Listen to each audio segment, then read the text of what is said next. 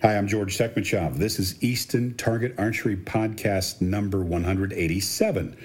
And I've got a very special guest, an old friend of mine, one of my oldest friends in the sport of archery. Once archery was reintroduced in 1972, a lot of people were inspired to join the sport. Some of them had been in the sport before that, though. One of those people is a man who spent 42 years if I had to sum up his career, I'd say 42 years as the right hand man of Jim Easton if Jim needed something special done. And that is somebody who many of you know, uh, if you've been involved in the sport of archery for any length of time. Don Rabska, thanks for joining us from your home in Prescott, Arizona. Oh gosh, George, my pleasure. Happy to happy to help and happy to talk to you. Don, uh, your career is so it spans so much it spans so much change in our sport. I scarcely know where to begin, but I think it would be interesting to start from the beginning when you were a collegiate archer and you had thoughts of working at Easton.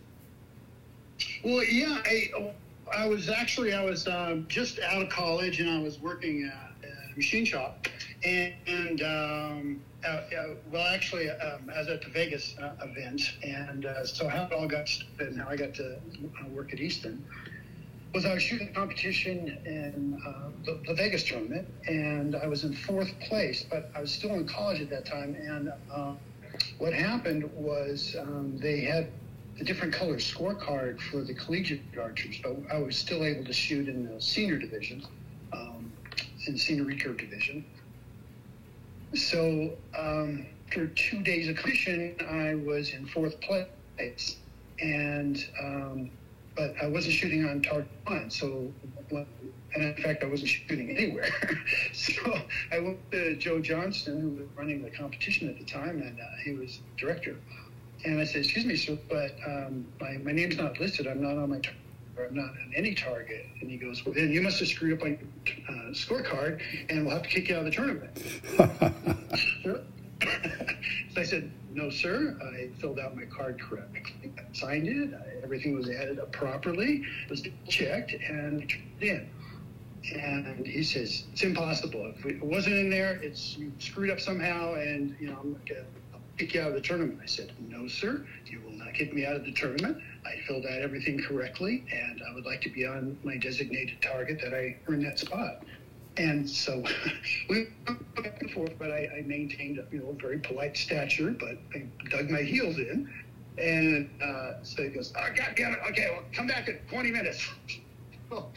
and uh, um, his, his girlfriend at the time, Erin, was just a sweetheart. And uh, Joe, calm down now. And anyway, uh, so I before uh, the 20 minutes was up, I heard uh, such and such moved to such and such target over the loudspeaker, such and such moved to such and such target. So Joe had to move about 10 people.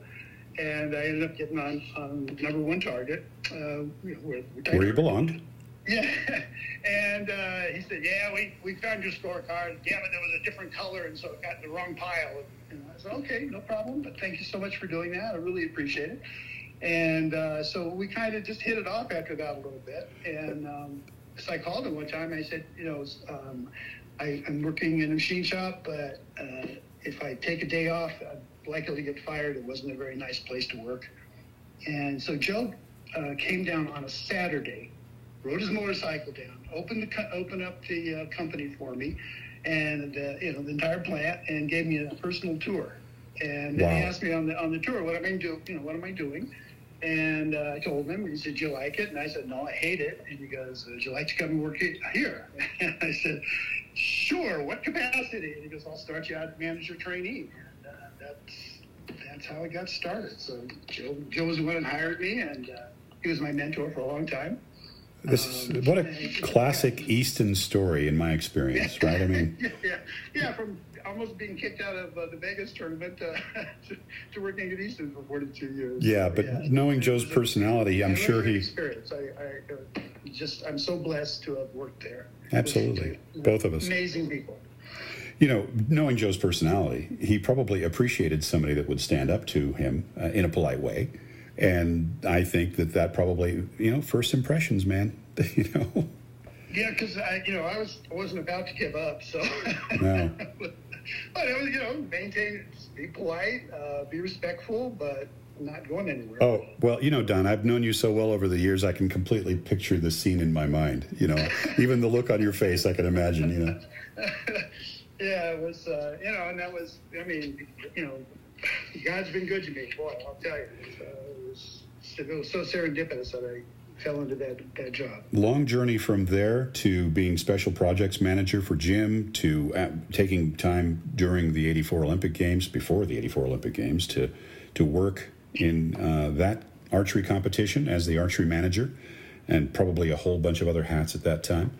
That journey culminated with you becoming vice president of the Easton Foundations. So, over 42 years, um, you've done just about every kind of job that can be done at a high level at the company and um, that has taken you to many places and and uh, many opportunities. You spent many years working with FITA and later World Archery uh, on yes. the technical committee and uh, advising different other committees like Target Archery and coaching committees. Um, coached many notable athletes. Uh, have done so much to advance the uh, profile of our sport, uh, not the least with people like the actress Geena Davis, who was your student. Um, huge amount of publicity around her attempt to make the Olympic team. Nearly successful attempt, I should point out.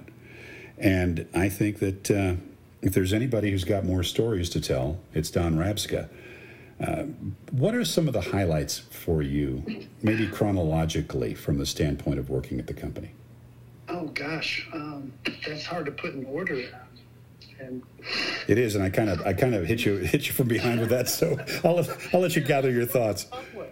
Um, First time you were at the Olympic Games, how was that for a uh, for a, well, starter? That was uh, you know for '84 Olympics, and that you know obviously that was definitely a highlight of my career working with Jim because we took hiatus from the, from Easton to go work for the LAOC, the Los Angeles Olympic Organizing Committee. Yeah, for a full year, and in fact. So for a full year, yeah, and we were we were working. Um, you know, we were still with the company and doing a lot of that work too. So we were working very long hours, and then we, um, you know, like I said, we went on hiatus from the company period just to work uh, do the Olympics. And so, you know, our test tournament was originally was supposed to be the, the nationals, um, the national championships, which we put on in '83, and then Mexico bailed out uh, six months before the world. Uh, they were supposed to host the world championships, so we ended up taking that on too, and the Olympic Games. So at the last minute, you did the world championship in 1983 in Long Beach at the same venue that was used for the Olympic Games.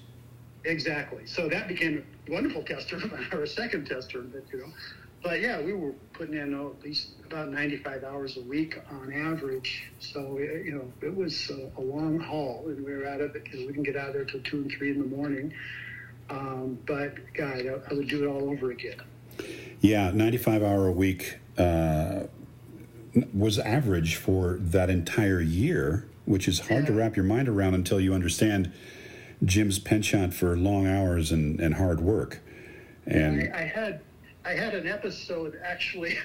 I had gotten so so exhausted, and I hadn't had much sleep at all um, during the World Championships. I could function, but I, I, couldn't speak very well. So one of my dear friends came with his girlfriend, and uh, he introduced her, and I, I, I wanted to say "nice to meet you," and all that came out of my mouth was "nice meet." And, and I just smiled, shook my head, and walked away. yeah, so, I could picture. So embarrassed, but I, I, could, I couldn't talk. I mean, it was I was so exhausted. You know, the uh, archery competition was a success, but I know that uh, your point of pride for the games was the first time. It was the first time the Olympic Games actually made money, in no small part to the business acumen of people like Jim Easton and, of course, Peter Ueberroth, who, uh, who ran the games. And that like a business, and it was profitable and it was you know, it was well attended and it was just a great games. Um, it, it, just a quick trivia uh, point, you know, because uh, previous games had lost so much money. Uh, Moscow and uh, Montreal, they lost billions of dollars. Yeah, particularly Montreal. Nobody wanted to host it. The only bid countries were Tehran, Iran, and Los Angeles. Wow. The only two big countries. And if you look at your history, folks, uh, Tehran, you know, during that time, still the uh, the time of the Shah, if I'm not mistaken. Yeah. Uh, oh, sorry. Let me back up. No, that was after the fall of the Shah. So not too many people. They, were, oh, that's right. Yeah, yeah. yeah, yeah, not too many people were keen on going to Tehran during that time No. frame. Not so much. And I think that uh, as a result, LA kind of, I mean, you might say, got stuck with, maybe arguably saved the modern Olympic Games uh, in its current structure.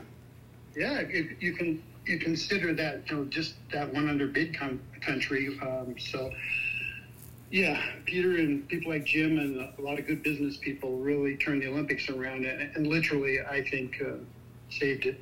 Yeah. Saved the games absolutely. During that time, of course, uh, Jim had to basically turn the company over to some of his uh, management staff uh, because of the need for keeping Easton running while Jim was devoting 100%. And knowing Jim, he probably was still spending whatever few hours were still available to him not sleeping to at least checking up on what was happening at the company. Yes, absolutely. Yeah, Jim is, was the hardest working man I've ever known in my life. Yep. Just amazing, And- amazing, amazing man. but you know also capable of making anybody working with him um, want to emulate that same behavior i remember feeling guilty if i would leave at say 10 o'clock at night and i'd walk across the street to get my car and i could look up and i could see jim's corner office in the corporate building and if the lights were on I, I, I tell you what, I felt compelled to go back inside and work some more until he left. you, you and me both, brother. exactly. We've had this conversation many You know, times. he instilled such an incredible work ethic in in his people and loyalty. Yeah. It's an amazing, amazing man. Yeah, I, I've noticed Greg does the same thing now today, and he's. I, I, I'm not saying that Greg, you know, is is making his people work till three in the morning, but uh, by the way, that's the uh, another point. Nobody was made to work till three in the morning. We just No, liked to. Absolutely. Just out of loyalty and commitment. Yeah. um, to Jim. Yeah, yeah, exactly that. And you know, I think Greg has engendered the same thing in many of his people. It's, I it's interesting to see. I agree. His, his people are very loyal. It's it's wonderful to see it. Yeah. The the fascinating aspect of this, of course, is if you're going to talk about someone who's all in for the Olympic movement and specifically for archery, uh, the Easton family, of course, has been, you know, I, you cannot name anyone as an entity that has done more for our sport. And that's what drew me to work for them. Um, when I was talking to you about working for Easton back in the late 80s, Yes, and right. that's what drew you to work for them as well. Well, it just was seemed like a really cool place to work. And it was. So, I was an archery geek to begin with, so you know, I got. Mean, I've, I've been so blessed. I got to travel around the world, did seminars in 43 countries. Most of those countries I was back to multiple times. Uh, got to coach around the world, and I got to shoot around the world. So and Yeah. I got paid for it too. So Yeah. it was really good. Yeah. Yeah. And uh, thanks to you, I have a similar story to tell, you know? We have uh, so many things, but, you know, another one of the outstanding items, of course, is the subject of our last podcast, which uh, partly was the fact that, you know, Easton built the arrow that was used to shoot a shot that was maybe one that will still be in even a thousand years, one people still can look back upon. The shot of Antonio Rebollo to light the Olympic cauldron, and you had a critical role in making that happen. Can you tell us when you first got the uh, word that that was something being considered and what you had to do to contribute to making that actually happen? Sure. Um, well, Osvaldo Garcia, who was the um, competition director for archery for the 92 games. Big archery guy in Spain, yeah. Hmm? Go ahead. No, no, I was just saying Osvaldo Garcia was a, a big archery guy in Spain, of course. He wasn't Right, just yes. some bureaucrat that they threw into archery. He was a, a serious, dedicated archer and archery dealer. Yes, uh, and just a wonderful man. Yes. Uh, yeah. Anyway, um, so you know, he, he contacted us and in secrecy, and uh, you know, asked us to remain, remain totally confidential about this, uh, what they were planning to do, and they, he started talking to us about you know, flaming arrow.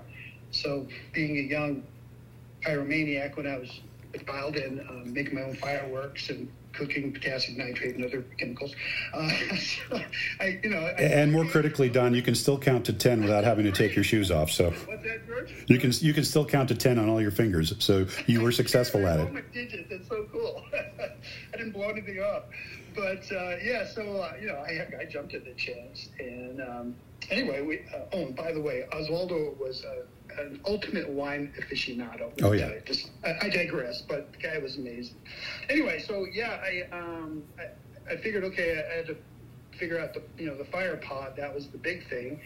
And so I did a bit of an experimenting, and I finally came up with, um, you know, a petrol paste, uh, basically gasoline soap flakes, and, and, making a paste because I didn't want any um, something that was too liquid to run down the shaft when it got elevated to, to launch. Don, let's not make too fine a point of it. You made it from napalm, basically. Yeah, okay, I didn't want to say the word, but yes. so that's that's what I did, and then I, I wanted something, you know, for a constant igniter, and so I used quadruple aught steel wool for that because it, it, wouldn't go out. Yeah.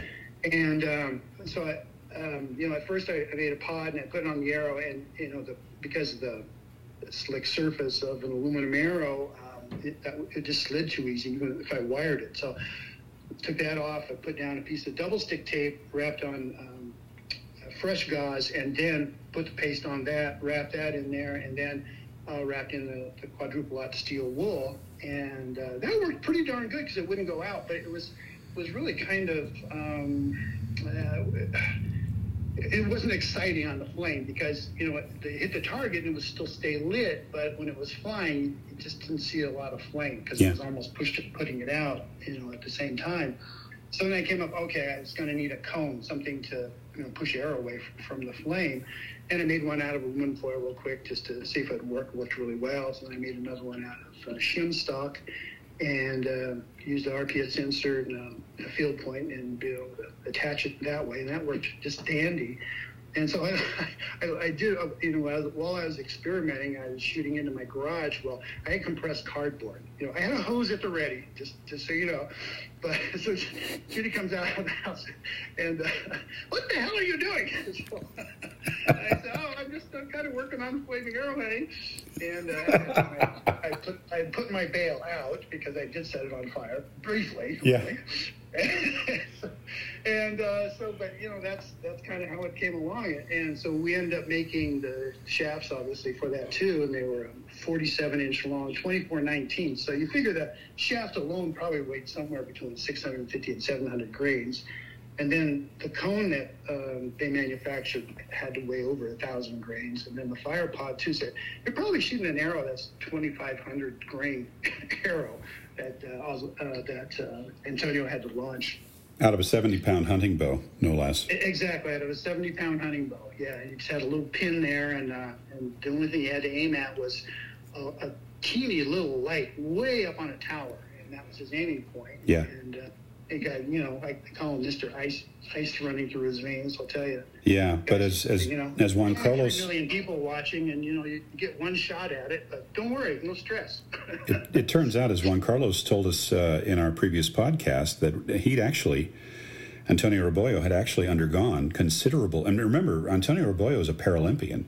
He'd undergone considerable uh, mental training. You know, he, he did yes. a full six month you know every single day for hours a day visualizing and you know using other yeah. mental management tools to to get ready for that shot and then as Juan Carlos tells us he didn't actually know that he was going to be able to do it until an hour before the shot because of the rivalry between Barcelona and Madrid you know Catalonia oh, versus yeah. Uh, yeah and it was just one of those uh, terrible situations that you know just between you and me was kind of common at the Barcelona games yeah, yeah, sure was. yeah, they interviewed, I think, over a hundred archers, um, you know, for psychological profile and so forth. And uh, yeah, and Antonio, he, he came out on that, and then he had to do even more mental training just to be able to pull that off. So yeah, yeah ama- amazing guy, just a great guy. Yeah, I one of the time and just just a sweetheart. Yeah, we had him in Van Nuys um, to visit the factory after the uh, right. Barcelona games, and just a tremendous uh, person, just just a wonderful guy and still, you know, still looking good today. Um, less hair, but he's got a magnificent beard, and you can you can catch some of the interviews with him on. I think the IOC has put up a couple of. Uh, uh, videos. So if you go to the uh, Olympics.com uh, website, you can dig around and you can find some of those.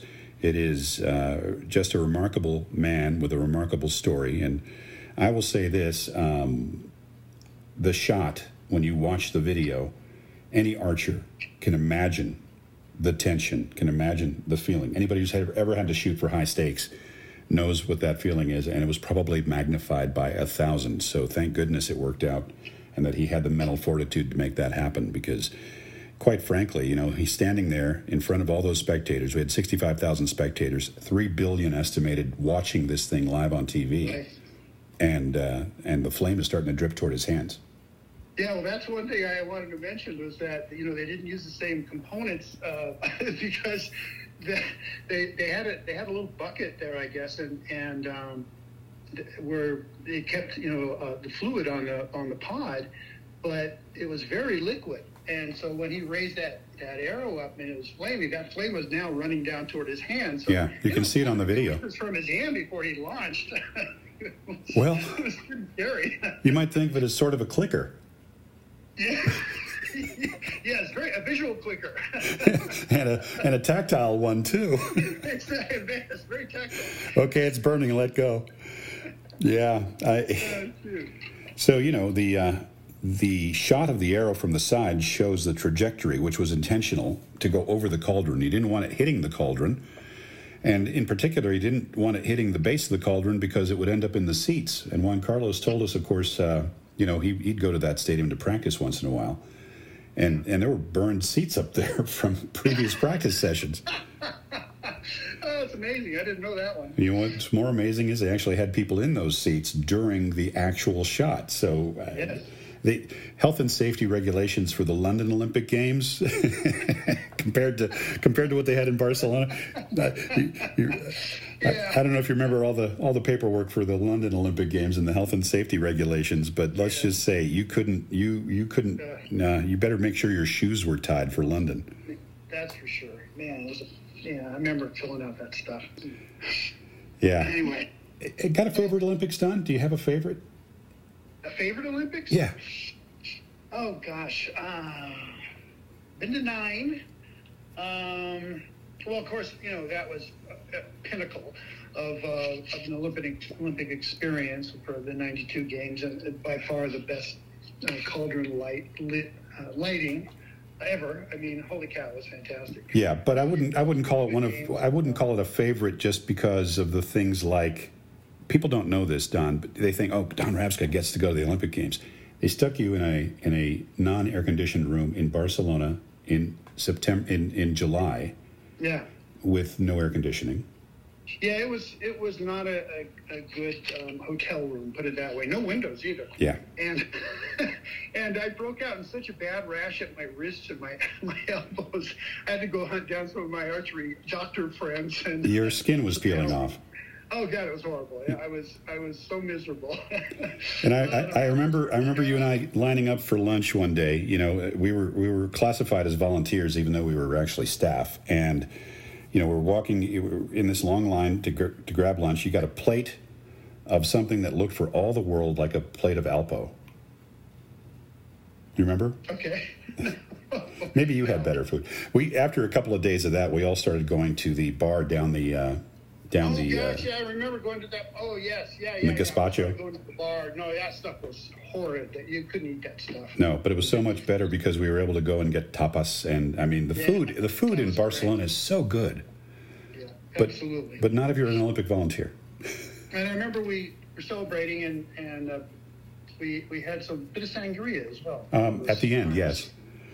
Uh, yeah, a bit. Uh, sangria is very dangerous. It's it's uh, you're drinking it and it's refreshing and it's cool and you know it's it's 33 degrees centigrade and you're drinking this sangria and suddenly a little guy comes up behind you with a tin hammer and whacks you on the back of the head and you have no idea. I remember the first time I tried to stand up. I mean, I didn't feel intoxicated, but when I tried to stand up, I realized, ah, my equilibrium's off a bit. I remember. I think I'll stay here for a bit. yeah, that might have been exactly what I did. I think I sat straight down, and we're there at the table with uh, Greg and Jim and um, Lynn Easton, Jim's uh, daughter, Greg's sister, and uh, her husband, and uh, I just remember a couple of things because much of it's been lost to whatever alcohol does to you.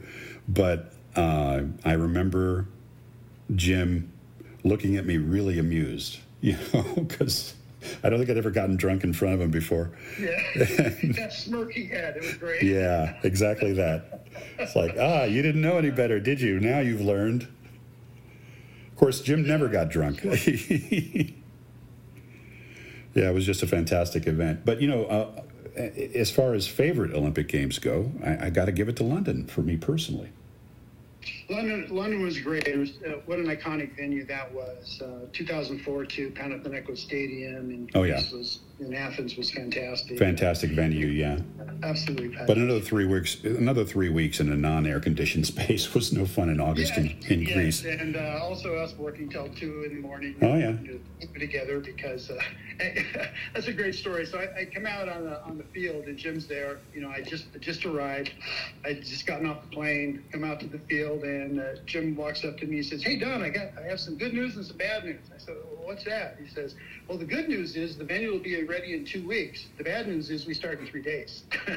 so, yeah, and that was uh, boy, was it a hustle. We were working until you know, like I said, two in the morning every those three nights uh, just to get the venue ready for competition. Well, you remember you and I were standing on the field of play, and um, we both turned around at the same time to see Jim Easton, a man in his 60s, a member of the IOC, president of World Archery at the time, FITA, moving a huge piece of equipment by himself. Remember? Oh yeah, you know, Jim is Jim is an amazing guy. He would, you know, he'd pick up a broom and sweep if he needed to. Absolutely.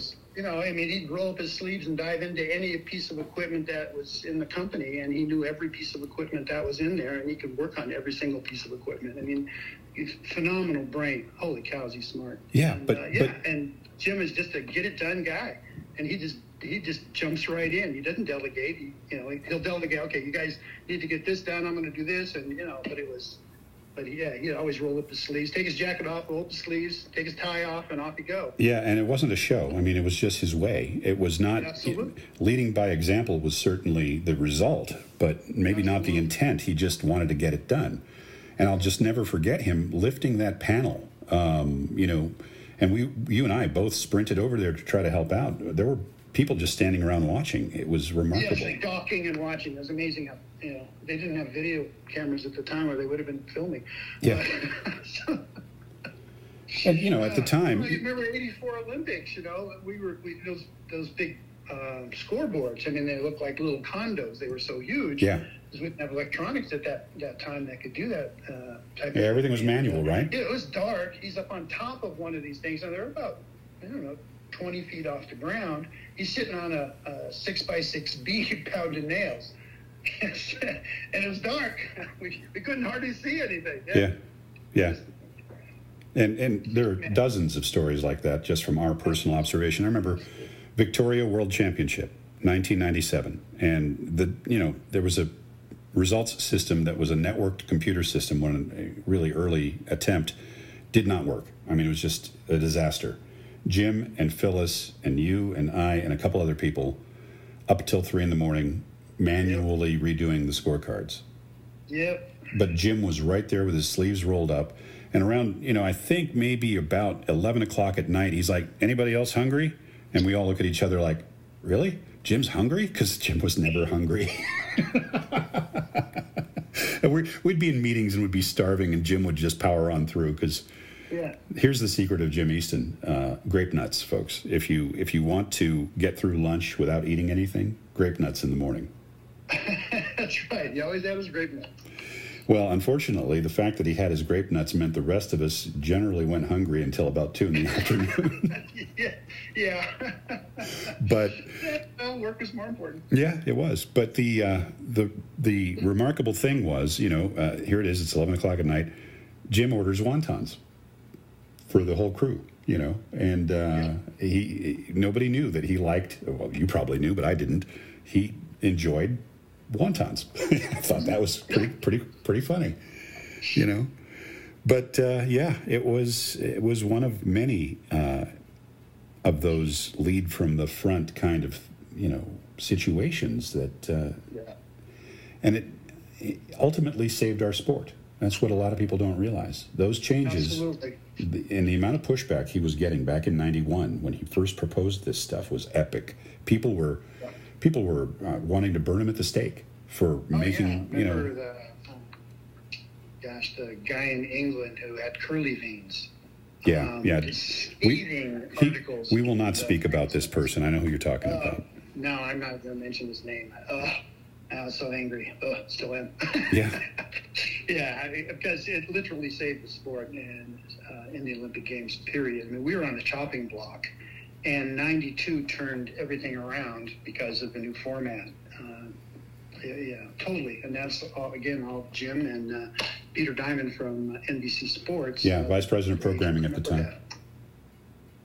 So, Don, as you know, uh, there is that bid to get compound archery into the Los Angeles Olympic Games, and it's it's evoking all the same sort of comments that we used to see back in '92. Of course, we didn't have social media back then, but Yeah, people right. were still not shy about sharing their opinions any more than they are today. It was just it's easier now for for one person on a keyboard to express their opinion to millions of people, ill-advised as it may be, and uh, we're seeing some of that same thing. But you know what? You know what's kind of cool? We are seeing an overwhelmingly positive response from the archery community and outside archery to this Well, uh, initiative. Have the trolls, but uh, yeah, that's fantastic that we're getting a positive response, though. So it's probably again the old 80-20 rule, or you know 90-10. So Yeah, or in this case, maybe 99-1, whatever. oh, know. that's even better. Sounds good. Yeah, but you know, it, it is a remarkable um, a remarkable evolution, and um, for those few people,